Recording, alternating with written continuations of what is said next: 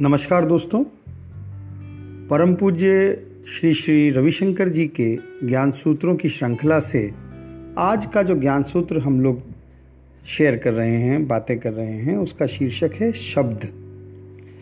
जी हाँ हमारे जीवन में शब्दों का बहुत महत्व है। हम जब कम्युनिकेट करने का एक बहुत बड़ा माध्यम हमारे शब्द हैं। हालाँकि कम्युनिकेशन डिफरेंट तरीके से होता है यह सोच लेना कि केवल शब्दों से कम्युनिकेशन होता है।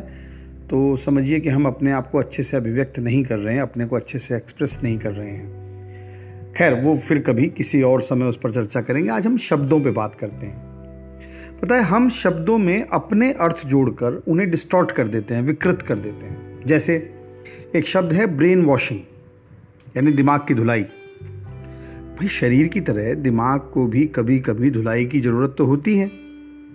अब आपके अंदर इतने सारे विचार इतनी सारी चीज़ें आती हैं जो कि दिमाग को दूषित कर देती हैं गंदा कर देती हैं।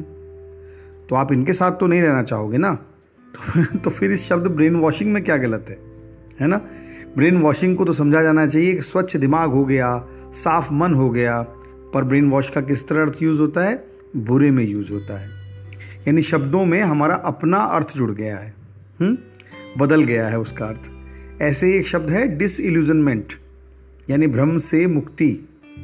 भाई तो बहुत अच्छी बात है कि हम भ्रम से मुक्त हो जाएँ और रियलिटी में आ जाएँ, वास्तविकता में आ जाएँ। पर इसको भी हमने डिसइल्यूजनमेंट भी, हम डिसइल्यूजनमेंट भी हम अलग तरह से देखने लगे हैं। ऐसे एक शब्द है पुराण। पुराण का जो वास्तविक अर्थ रहा है ना, वो है जो पुर में नया है। पुर में जो नवीन है, यानी पुर क्या मतलब नगर। जो नगर में नया है, सबसे आधुनिक अल्ट्रा मॉडर्न पर आजकल इसका प्रयोग क्या होता है? पुराने के रूप में लेते हैं। पुराना है, वो पुराण है। तो वक्त के साथ भी शब्दों के अर्थ बदलते हैं। एक शब्द है एंथ्यूज ये शब्द ग्रीक भाषा से उत्पन्न हुआ है, जिसका अर्थ है, ईश्वर हमारे साथ हैं। और समय का साथ इसका अर्थ कहाँ जुड़ गया? पागलपन से जुड़ गया। देख रहे हो ना आप?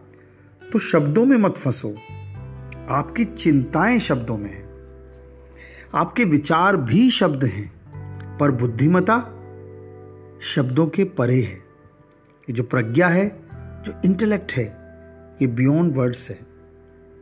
यदि तुम्हारा आत्मस्वरूप है, जो कि सभी शब्दों का सार है, यही आपका आत्मस्वरूप है। जो इन सब का, जहाँ से सब शब्द निकलते हैं, यानी शब्द उससे, उसको प्रभावित नहीं करते, वो शब्दों को प्रभावित करता है। तो शब्दों के परे देखिए, तब आपके जीवन में असत्य नहीं रहेगा। हम अक्सर शब्दों में उलझ जाते हैं। अगर हम चालाकी से शब्दों का प्रयोग कर रहे हैं तो वो झूठ है। शब्दों से खिलवाड़ है तो मज़ाक। शब्दों पर बहुत निर्भरता है तो अज्ञान है। पर शब्दों के परे जाना ज्ञान है। नमस्कार, अगले सत्र में फिर से मुलाकात होगी। तब तक के लिए अपना ध्यान रखें।